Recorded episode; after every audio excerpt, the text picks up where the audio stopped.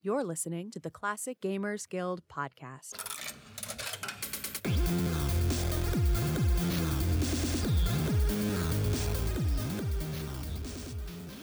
Hello, and welcome to the Classic Gamers Guild podcast. I am your host, Anna. I'm here with your other host, Paul, and we are here, no surprise, to talk about classic games. Sound about right?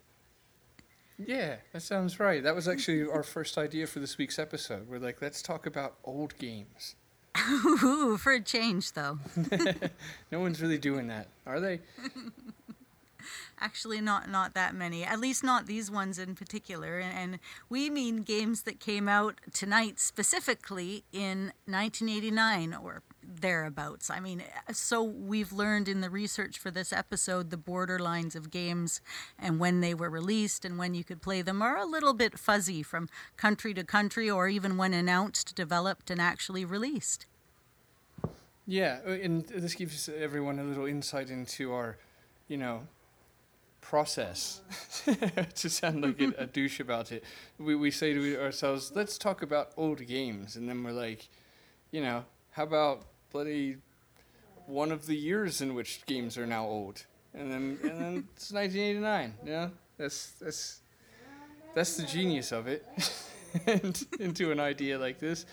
Um, no, but the truth is, is, is we just wanted to, to every now and then just stop in and, and focus on a year in classic gaming. In this case, we're going to start with 1989.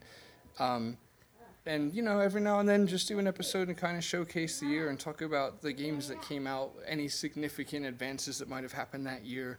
Um, I don't really think that's this year, uh, spoilers. But, but, you know, if it was like 90, uh, or I think that's when King's Quest V came out and CD-ROM multi mixed up Mother Goose something. I'm not going to edit that out, so you know we're all just going to have to try and make sense of it. when things started like coming out, when didn't they start coming out in CDs around that time too? Like instead of them throwing like 18 discs at us, things slowly started coming out on CDs over the next couple years, but not in 1989. Back then Right. it was all disc, baby. if there was something that happened this year, we would tell you, um, but there wasn't. But there was lots of other great stuff, so don't you know bloody turn the channel because because we do have some good stuff for you. Um, here here's where we could start, and you you kind of picked 1989. Um, I, I, I really like the year too, so I you know I didn't put up any any friction or a fight or whatever. But why did you pick uh, 89? I think it's because it's the first year I was super sentient and really starting to understand and grasp what I was playing and what I was doing on a, you know, that higher level where you actually remember it when you're grown up. Ah, So, okay. like, the games I played in that year had more, like, meaning to me. Got you. Okay. Ooh, I'm gonna have to be more coherent than I have been so far because you're giving good answers. Wasn't prepared for that. Well, and it was before everything turned to like point and click and stuff. It was like the last true year of the games that I enjoyed that were like a little bit later than the early, early, really hard games like King's Quest 1 and 2 and even Space Quest 1, but a little bit earlier than the games where they started holding your hand a little bit more, like King's Quest 5 or Leisure Suit Larry 5. Okay, there it is. There's the root. So, so 1989, it, it represents something for you. Yeah, it's more the year of where everything paused when you typed, where you could bring up what you typed with a space bar. The the games were a little bit smarter, the graphics were really really pretty and and nobody held your hand. Yeah, I, I love how much that the typing with with the pausing comes up in our mm. conversations on this podcast. It, it's So it's important funny. to me. Yeah, it's funny how absolutely relevant that is in our lives. I still sit firmly on the fence because I like I like how it doesn't pause, so you can type things like open door on your way to the door, but I like how it mm-hmm. does pause because it's not panicky. Mm-hmm. I am an F3 hoverer with the earlier games. I, I usually have whatever I'm doing prepped in because I've played the game before. So probably know what's coming up, or I just died, so I know what's coming up. And then it'll just sit there and I'll hover and then I'll F3 at that moment and then it's all ready. And I just, I feel less stressed out that way. Plus, now we play them so fast. The games go so fast. To play it as slow as we played it when we were kids and typing, it's so unbearably slow. But it gave us as kids time to like type shit too. Yeah, yeah, exactly. Yeah, well, I, I'm gonna I'm gonna make this like 20 seconds of, of the episode because I accidentally spent an entire episode talking about SCI Zero with you recently. I'll, I'll just warn everyone: this is the year of SCI Zero, basically, um, 1989. So so for me, it's, it's kind of the same thing. It was uh, it was just I don't know peak. If I was looking at adventure games specifically, or even more specifically Sierra, which I mean, I, I'm always looking at adventure games mm-hmm. specifically. That's you know obvious by now, if, unless you're a first time listener, in which case, hello, hope you like Sierra or adventure games, or both. A lot. Well, it was a good year for music too. You had the Roland MT32 support, right? And and okay, back in the day, they used to send you a tape if you're like, "Hey, I don't have that kind of. I'm using a PC speaker, and I don't know why in the world I want to want to get it." And then you can write them a letter and send them the money for postage, and they'll send you a cassette in the mail that shows you how the game sound could sound. I thought that was like a great little advertising technique. Oh yeah, so so good, so good. So it's such a such a warm and fuzzy part of of uh, back in back in the day, back in our day, things like that. I remember as a as a kid, um, my my dad when he was a kid had used to write companies letters, and he had me do the same thing. And in return, like if you were to write a company a letter as a child, they would send you stickers back, and it, it was just so wholesome and cool. Like I got stickers from like STP, uh, uh, the not the bloody band, they weren't around yet, but the the oil, um, stuff like that. Yeah, it was just just such a cool time. And if, if back in the day you did send away for one of them cassette tapes, you know, Mm-hmm. go ahead and put it mm-hmm. on eBay for like four thousand dollars because it'll probably sell. I know I'm always curious about people that received stuff from Sierra. I want to hear about all the people that won all the contests, like the college scholarships, the trips to London. Like, show me some photos from your trip that you won from Sierra. Like, wouldn't Yes. that be cool? I would love that. Who went to Sherwood Forest? Who bloody won that trip to England? I want to know so badly. If you took the money, I'm gonna be very disappointed. Yeah, no, that wouldn't be a good story at all. But yeah, 89 was the beginning of that, you know, and Sierra was well into their little relationship with Japan at the time. You're getting cool games like Thexter, you're well into that stuff. It was just ah, such a cool year. It was, and you know, I'm gonna I'm gonna start my my, you know, saying of words at you and everyone else by starting with not adventure games, because I never do that. So let's just kind of get it out of the way. It's gonna be uncomfortable for everyone. Um, bloody Bonk came out. I do like Bonk. That's a great game. Me too. Big head, fun game, so satisfying. Had it on Nintendo. Yeah, and you know, uh, in a recent episode, I had said to Rick, you know, nobody nobody played it because nobody had one. But but if I'm being actually honest, I kind of actually did have a TurboGrafx. Sorry for context. I- I meant TurboGrafx 16. yeah, it was it was my Wow. big brother's, but obviously, you know, I had access.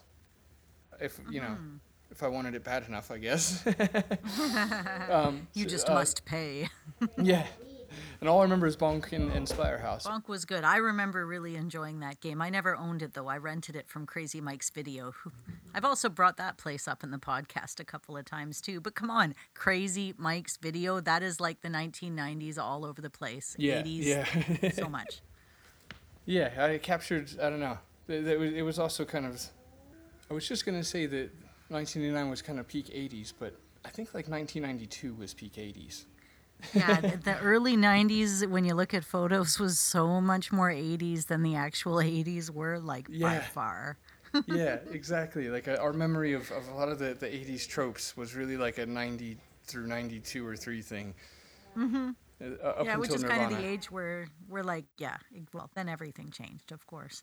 But no, 1989 was great. Prince of Persia. I, I thought I was actually younger when I started playing it, but clearly it didn't come out till 89. But uh, that game was so hard and so good and all rotoscoped and it looked so pretty and the movements were so fluid and and having played games like karateka i was just super prepped for a game like that i don't know if if you played the original prince of persia I did, yeah. I um, we still had Macintosh at the time, Like we didn't we didn't switch to to PC um, until I think '95. So the sprite of your character in the Macintosh version is the sprite that you would get of your character in the sequel on the PC. He's got the turban Really? on. I should have started with that. Yeah. Oh, okay.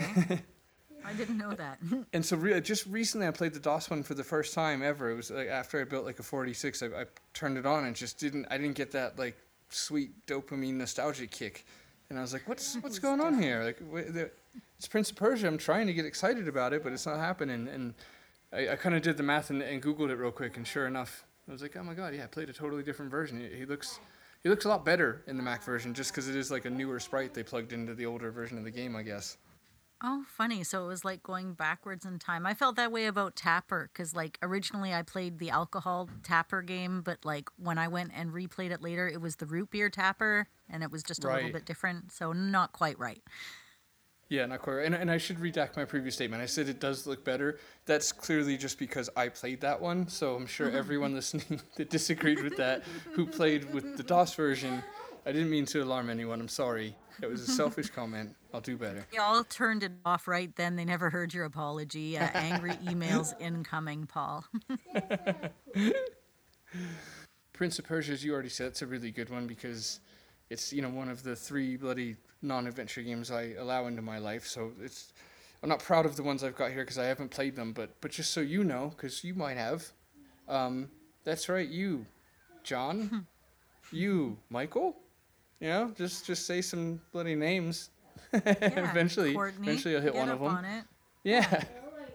but we had uh, we had Phantasy Star 2. So, Mm-hmm. you know. That's a game. A boy and his blob. Did you ever play that with like the jelly beans? They remade it recently, but like I, I rented it on Nintendo. It was actually really freaking hard. No, I'm uh, looking at it or looking it up now. I've got so many bloody tabs open. Okay, Hmm. Boy and His Blob. So good. Let's find out what that's about. Yeah, the little blob changes into things like he'll be a ladder or a little trampoline. I'm not getting any familiarity. That's gonna just have to work. Um, when I look at a boy in his blob, Hmm. It's cute though, right? I mean, it looks cuter than it is, but really it's quite frustrating. But it's a great game. I have to try it out. I do mess around with old um, Nintendo games on my phone's emulator. Oh yeah, yeah, do so. It doesn't really like ex- now. Like when I did the more modern version of it, it kind of held your hand, like do this to do this. But like in the original, it doesn't tell you what color Jelly Bean does what. You just need to like learn as you play by seeing what he's like, and then you select through and you pick.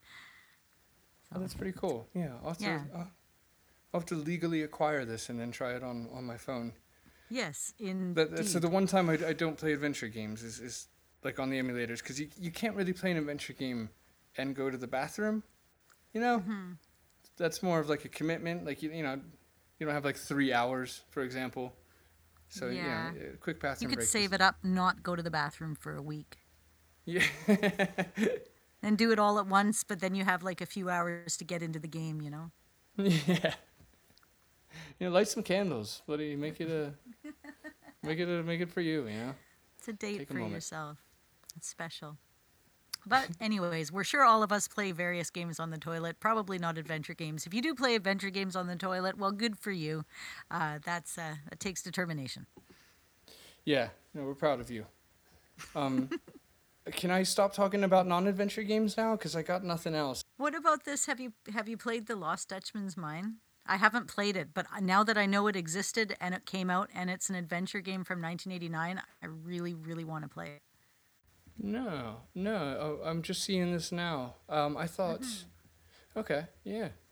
Well, it's funny because there's El Ammo in, in the Dutchman's Mine, right? That you had played. Oh yeah, uh, Alamo and the Lost Dutchman's Mine. That's a great Thanks. game. Yeah, I wonder if, uh, you know, what the, what the connection is there, if any. Hmm, No, I don't think much of any. But I could be wrong because I haven't researched it. So, but yeah, it's an adventure game. It looks cute. It's an and it's it's right up my alley. I love watching documentaries about the Lost Dutchman's mine and all that. It's a good story. So. Oh, see, that's what I. Okay, I didn't know that. So it's like a, you know, it's like an established tale. Yeah, yeah, it's it's a real thing. It's the treasure uh, has never been found, It's like in the southwest U.S. Oh, okay. I no idea. but every year people have been searching for it, and like so many people have died looking for it. But this treasure is supposed to be massive, so whoever whoever ends up finding it is going to be like damn fine. So That's pretty cool. Okay. No, I had no idea it was a real thing. Now, now I get it. They're just yeah, you can go down the YouTube rabbit hole and, and watch Leonard Nimoy talk about it in In Search of or something. It's it's just great. I'll have to try that. I just watched Leonard Nimoy try to talk in Australian recently. That was fun. Really? Yeah. What was that on? It was horrible. um, honestly, I don't remember. It was a TV show. But I don't know. Yeah, it's not even worth looking up. It's just not a good No. time. That's funny. No, we, we ordered the whole DVD, all 145 episodes of In Search of from Amazon because they re released it in 2012, and we've just been watching nothing but that all week. It's flippin' amazing. but that has nothing to do with 1989, but I tell you, it's really fun to watch. It's like history itself. I love seeing what they got wrong. You're like, that did not happen. We are not underwater. okay. How about Hoyle's Book of Games? Like, who did not want to play cards with their favorite game characters when they could be a little bit catty to each other, right? 89 was great. I used to love Hoyle. Yeah, and it was funny because that's uh, 89. I also have down here was Solitaire and Minesweeper came out that year as well, Oh, which is yeah, I didn't know that. I guess I, I- I guess they're oddly iconic, both of them. The um I- I was gonna say we had the uh, Atari Lynx growing up. I, I don't know why I said we. I I, I did, and I really liked it. I recall a trip to like San Francisco and having it with me uh, on a, on like a tourist kind of vacation there, or whatever holiday. And with the, the the Lynx, I had a game called Blue Lightning, and it was amazing. And I've always wanted to find if anybody listening knows of one, please let us know if there's any game out there for for DOS that or Windows that was like Blue Lightning. It, it was it was a jet game, and it was super fun. But anyway, I don't know if it came out in '89. I do know the Lynx did, and it was made just for the Lynx, um, and nothing else. But yeah, the Lynx was a cool system. Yeah. I guess. I, don't mean, it was the only one I had. It's not like you know, I was like a blogger for a PC magazine when I was nine. I just had Lynx, so I mean, I, I don't know about comparatively speaking how good it was, but I sure enjoyed it. Oh, wow, I see. Okay, Atari Lynx. Very cool. Very blue looking. Yeah, yeah, it was, it was a strange one. It was this was the years um, we you brought up. I, I get I'm guessing Bonk maybe launched with TurboGrafx because that's when the the PCE came out, or TurboGrafx as it was in America. Hmm. I wonder if it looked a little bit better graphically on the TurboGrafx than it did on the NES. In the case of the TurboGrafx, we did have a probably a Sega at the time, but it's like Mm-hmm. if you had a game for one system, you weren't gonna get bought that same game for the other one, so you still No, couldn't compare. You know? Exactly. no, that makes sense. Because, yeah, I had a Sega and a Nintendo. I know the Sega was notoriously known for having better graphics, but they both had their charm. Yeah, yeah, it's funny too. Nintendo really never, never tried to make a run. Eh, that's not true. I don't know enough about that to make a bold statement on this podcast. As No, it's true. Their graphics weren't. They're just like, and and they didn't bother with like voices. You'd be like excited if Mario said a little thing on GameCube because they're like they weren't as worried about that as Sony became. I think, Right, in my opinion. So, what else came out though? Colonel's Bequest, right? Isn't that '89? That's a good game. Yeah, That's so like that- a that's that set the mood for like so many other games later on. That one was pretty groundbreaking, if you ask me. yeah, definitely. Well, you had said that you know when you picked the year, you would look more to you had more of like a symbolic kind of reasoning for it. You know, it was like the the last of of a generation, which you're not wrong. Um, But I think for me, when I when I go to pick a year, or at least when I thought of of '89, the, the the first thing I first place I went was game related. So I was like, okay, '89, Space Quest three, and, and Colonel's Bequest, and those are mm-hmm. definitely. I, I don't. I, I never really know what my own top five is, but they'd both be in it every time I oh. listed it. Mm-hmm. Probably. I'm not good at, mm-hmm. I don't commit to this very well. Um, but yeah, I mean that that alone makes it like a legendary year to have two of like you know two all time favorites in the same year being Space Quest three and, and Colonel's Bequest. That's kind of kind of bloody case closed. And I'm sure like so many people are going to listen to this episode and be like, well, actually, this came out in this year or this came out at the beginning of 1990. We get it. I mean, 1989 ish. Heavy on the ish. You know, Yeah. right around that time. Because, you know, that's the kind of podcast we are. We, we don't want to like mess you over with facts and data. We're a very ishy podcast. Heavy on the issues, but but no, you bring up a good point because well, there's a couple of factors, right? There's the the the platform factor. Like uh, like I said, we we had Macintoshes and, until a certain point through this period of time. So like you know we got things later generally, like quite a bit later. It's it's like a you know a year or more. But the other thing, before we were recording, you had mentioned to me that you were looking up, uh, you were doing some research in a in a strategy guide, right, for this episode, and the strategy guide had um. Not, not necessarily even in, incorrect data, but it, the the guide wrote it down as how they probably were told it was going to be. And now in hindsight, we look back and you were like, well, you know, it's, it has Space Quest 3 for 1988. So the two of us were just kind of talking before the show and saying, like, maybe from reading Shawn's book, um, The Sierra Adventure, go bloody buy it from Shawn Mills, it's awesome. Um, And Ken's book as well. Um, you know, Ken definitely wanted a, a flagship game out for Christmas. And we we looked up when Space Quest 3 came out, and, it- and it looks like the first release was was March 23rd, I believe. Like March? Who does that? Right? Yeah, right. It's a it's a weird it's a weird time of day, and, and I remember reading in Shawn's book as well that that um maybe it was even when he was on our podcast that, that I remember this from. Doesn't matter. Either way, um, that he really wanted a game out for Christmas. Uh, one of the flagship games out for Christmas. You know, Larry or one of the Quest games, one of the big established flagships for their brand, and and that was especially the case if there wasn't a King's Quest, and mm-hmm. well, actually, you know what? I was gonna say there was no King's Quest in '89. That's true, but there there was one in '88, which would have There been was, the Christmas. yeah, because it jumped from 88 and then the next one was like in 90. So it kind of Right. skipped 89. Yeah. Okay, so that doesn't strengthen the point, but it still stands, still possibly valid. So if anybody out there knows, was Space Quest 3 supposed to come out for Christmas? Because it's a little weird mm-hmm. it came out in March.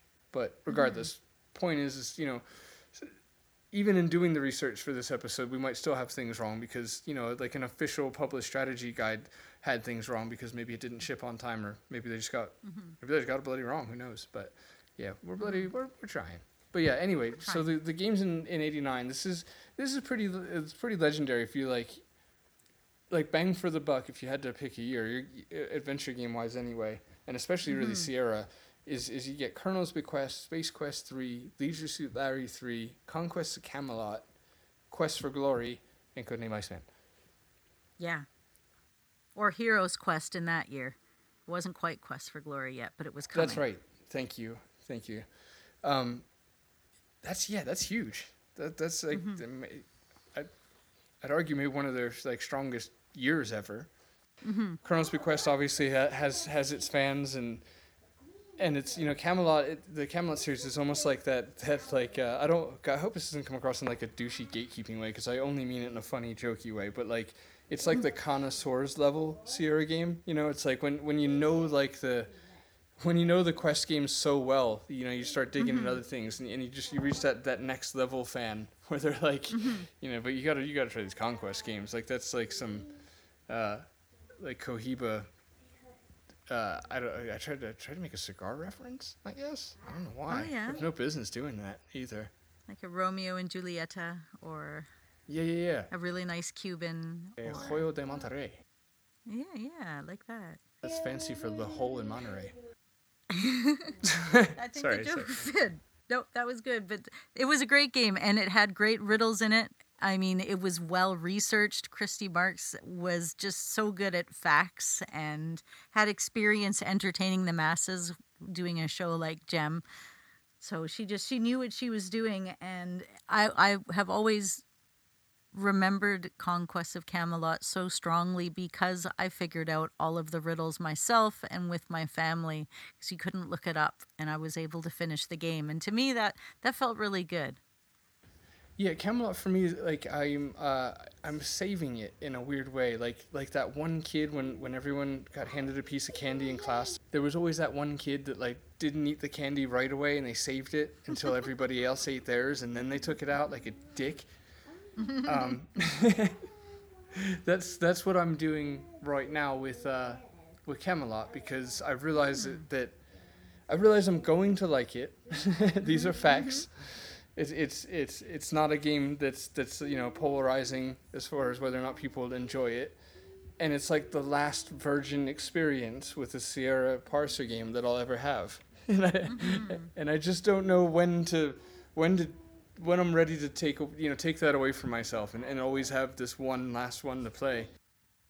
Oh yeah, well when you do, it's it's worth it. It even recently I was watching uh, one of the guilders from the Classic Gamers Guild Facebook group doing a stream uh, about the game. It was just even just to watch somebody play it again felt so good. It's such a pretty game.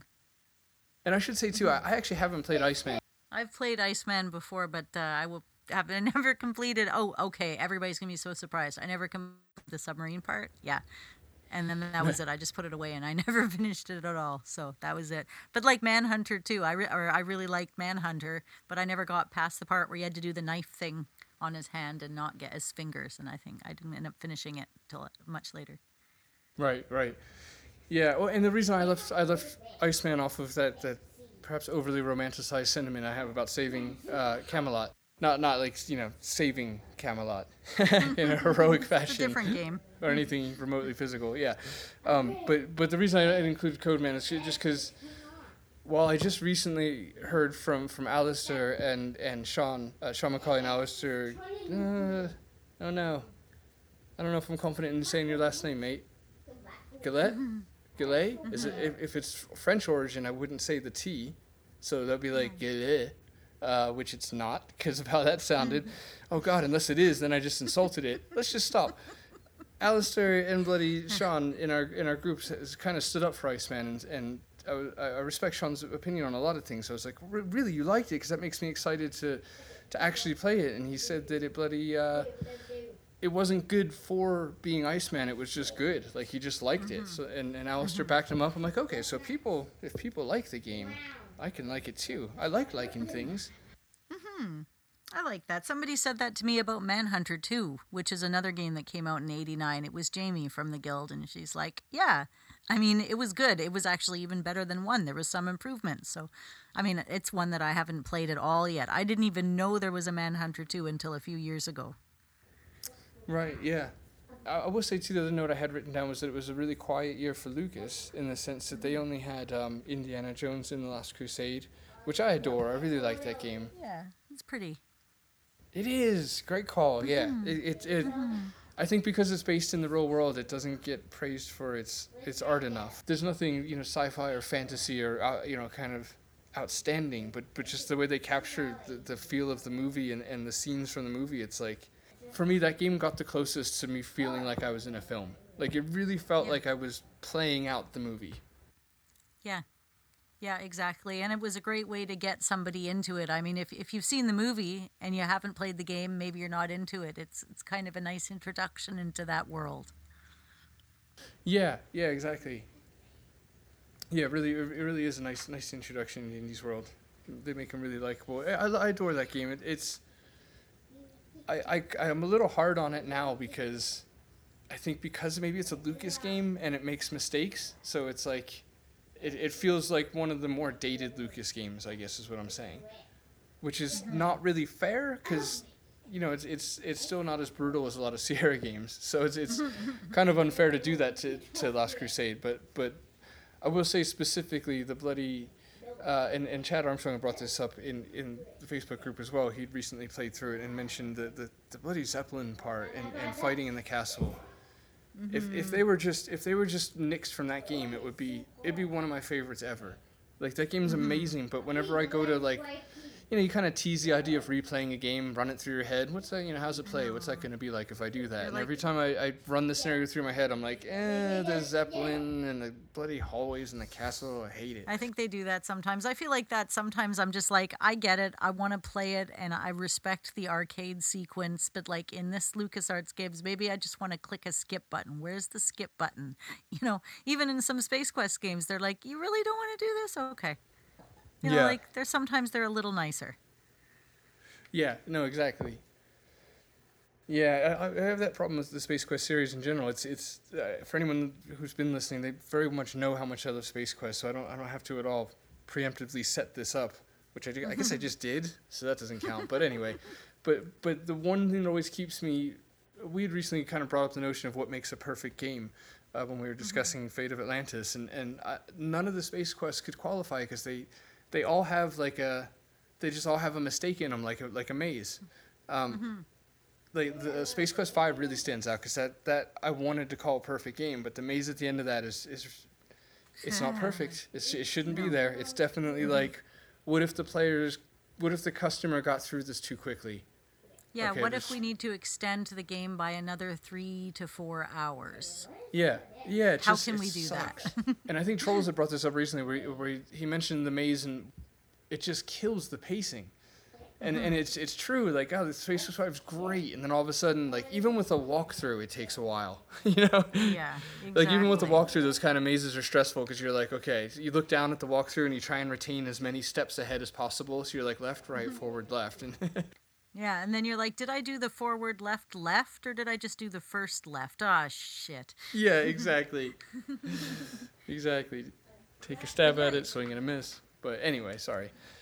No, no, not at all. I was just, I'm just, I'm just thinking about all the things that were happening. Like Sierra was going heavier into home productivity software at that time. They were starting to delve further into merch, T-shirts, and all that other stuff too. It was kind of a, a big year where they were really trying to branch out and expand their audience as well. Yeah, it was a huge year, and and to your point, exactly. With uh, I think Hero's Quest kind of is is a, the shining example there. The fact that they got it out this year, because that was that was Ken blatantly wanting to to expand his market. Yeah, and I mean, taking a footstep from Richard Garriott's page, looking at uh, RPGs as well, and you know, so many influences as we've talked about with the Coles on that. That uh, there, there was just there never has been, and there never will be anything else like that series. So I guess before we before we wrap up, I will just for just for fun mention a few things that happened on like the techie side of uh, um, 1989. Some some bloody releases and stuff. Like we had uh, Wankworm was first detected in 1989.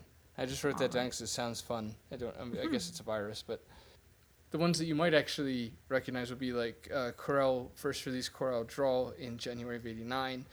Which was Um, my everything. Like literally, I still have Really? the keyboard commands memorized, and I did Oh, all wow. my stuff in Corel and Corel Draw. And then my mom branched off into like some Adobe stuff later, even though we ran PC, so it was like super expensive because, like as you know, it's like totally a Mac program. But Corel was my everything, and I, I ended up going into Word Perfect, of course, being the natural follow up. Corel Yeah. Word Perfect. Yeah, that's so good, so good. Reveal codes. I always worked in reveal codes, F3, all the time, all the time. So I could always see exactly what was happening and what I was doing in it. I loved the amount of precision you had in a program like that. Oh, I had no idea that you you were uh, you so passionate about uh, Corel Draw and that you used it so much. Yeah, that was my that was my thing. My mom was a computer graphics artist, so that's what she trained me in. Gotcha. All all these episodes still still some mystery. We can all Um, discover so much about each other. Yeah. Yeah, right down to Corel Draw. Oh, I never. Um, Very specific. that wasn't the one with with Tutankhamun on it, right? Was that Deluxe Paint? No, that that was deluxe paint. Okay. One of them had like an iconic cover. Um, but anyway, the, some other things came out was SQL Server, which I'm sure, you know, to me it's just a familiar sounding thing um, that I probably should know, and it's probably in my daily life, and I, I don't care. Um, And the 486 came out, right? That was pretty freaking big. I moved out with my 486. I loved my 486. yes, that is that is peak computer for me. Well, actually, peak's the exact wrong word, but it is it is not peak. Uh, in, in any regards to performance, but yeah, I 486 is, is, is ideal, iconic. The 46 with DX came out that year. That's so that that's pretty huge too. Mm-hmm.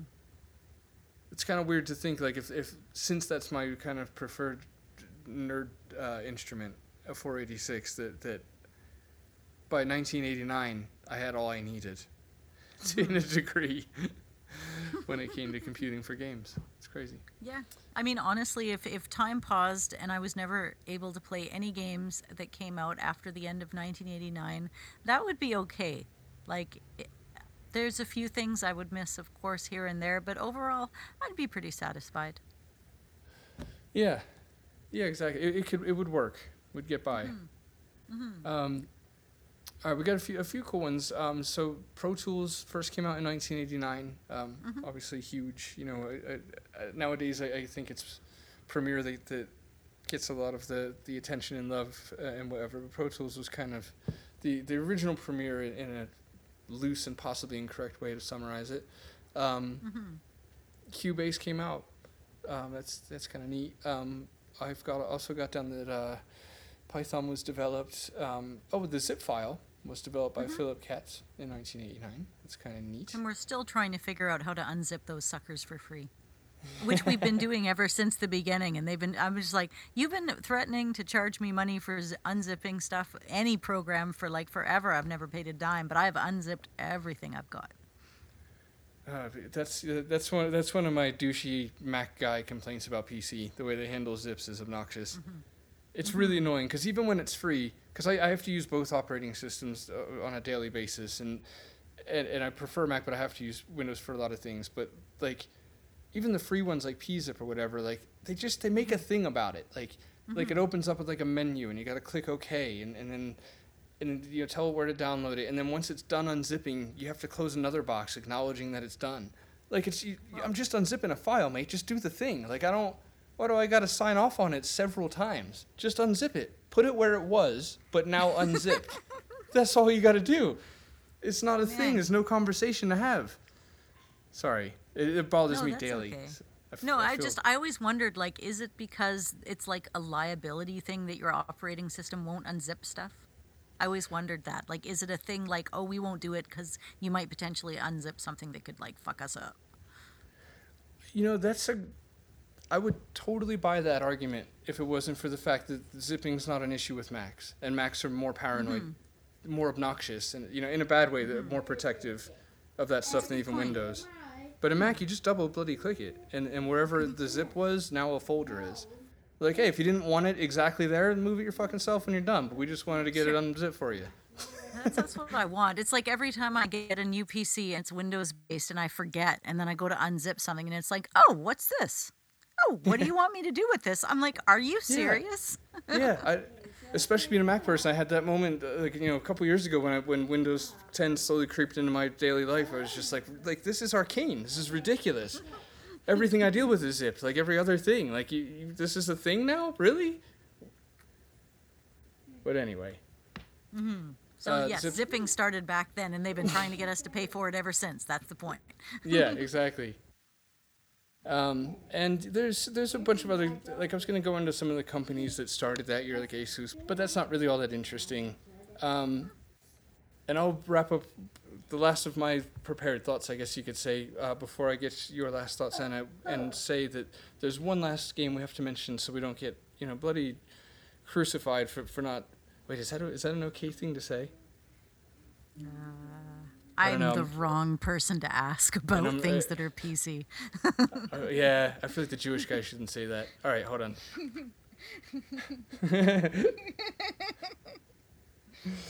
Damn it. Um, okay. All right, and I'll wrap up the last of my prepared thoughts by saying, um, and then I'll get your final thoughts, Anna. But by saying there's well, there's one game left that we we somebody would be angry if we didn't mention. We don't want that, and it has to be mentioned, and it bloody deserves to be. It recently got a whole episode uh, with you and Rick when I was uh, when I was gone, and that Sim City came out in '89. Was that 89? Jeez, wow. Yeah, that's another good game. I mean, it started me on uh, caring about economy and how things worked, what a commercial uh, district was, what an industrial district was. There was a lot of training because, like, I didn't pay attention in school or social studies. So, like, that was social studies, I think. Yeah, is this learning? Yeah, it was. No, you, you're right. You definitely, you definitely could learn a lot. That was that was one of those accidental educational games. Yeah, I love, Yeah. I loved it. I spent hours building stuff just to tear it down again with with uh, disaster. Yeah, when you're done with the place. Yeah, exactly.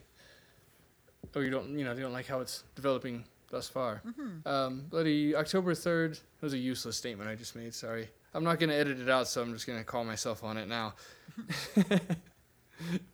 but, um, yeah, Bloody came out in October, and I've got a bunch of facts about it in front of me, which is making me want to read those facts to you, but it doesn't matter. Like, they're not interesting. So, it's like just because I'm staring at them, I feel compelled to start reading them, but it's just words. They're terrible.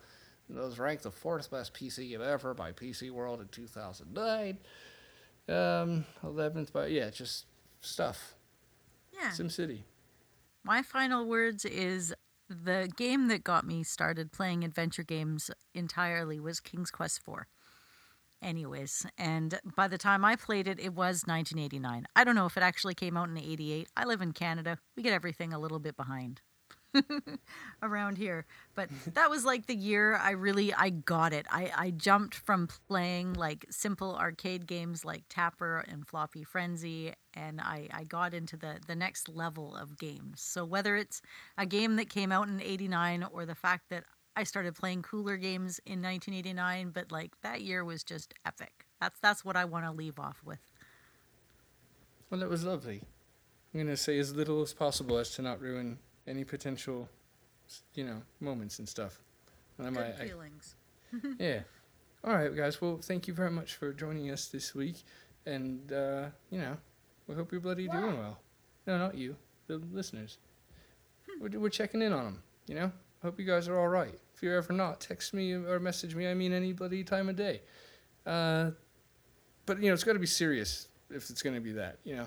I don't want to overextend. the like, if you're in a dark place, I'm there for you. Otherwise, you, you probably could reach out to somebody that you know. Um, this is a weird could way do to like end the episode. dial a Sierra game. If, if you get like depressed, you can be like, "What Sierra game should I play?" And then you dial the number, and we'll be like, "Oh, you should be playing Quest for Glory One." Yeah, yeah, exactly. Yeah. If you're if you're ever in a bad place and the only way to get out of it is to have some random person yell things about Sierra to you, I'm, I'm here, mate. Or just tune into the podcast. We'll do that anyways. That's, that's really all we do. Exactly. Did you know there's a patch for Space Quest 2 where you can wear the purple and white uniform? Well, bloody, you know, there is, obviously. All right, let's just let's let them go, right? All right, guys. All right, guys. Oh, also, you gotta you got homework to do. You gotta bloody go to Facebook and look at Classic Gamers Guild on there. It's a fa- it's a page. It's a group. Stop by, say say hello to us. Uh, you know, join the chat, start a chat, whatever. But uh, you know, do it, please. Um, go on Instagram at cgg. Is that too many G's? I don't know. It's cgg podcast. Yeah, we're gonna get there, guys. We're doing it together. Twitter is at the CG Guild. You can send us an email at mail at classicgamersguild.com. Um, to all of our Patreons, thank you sincerely for supporting the show. We really appreciate you guys.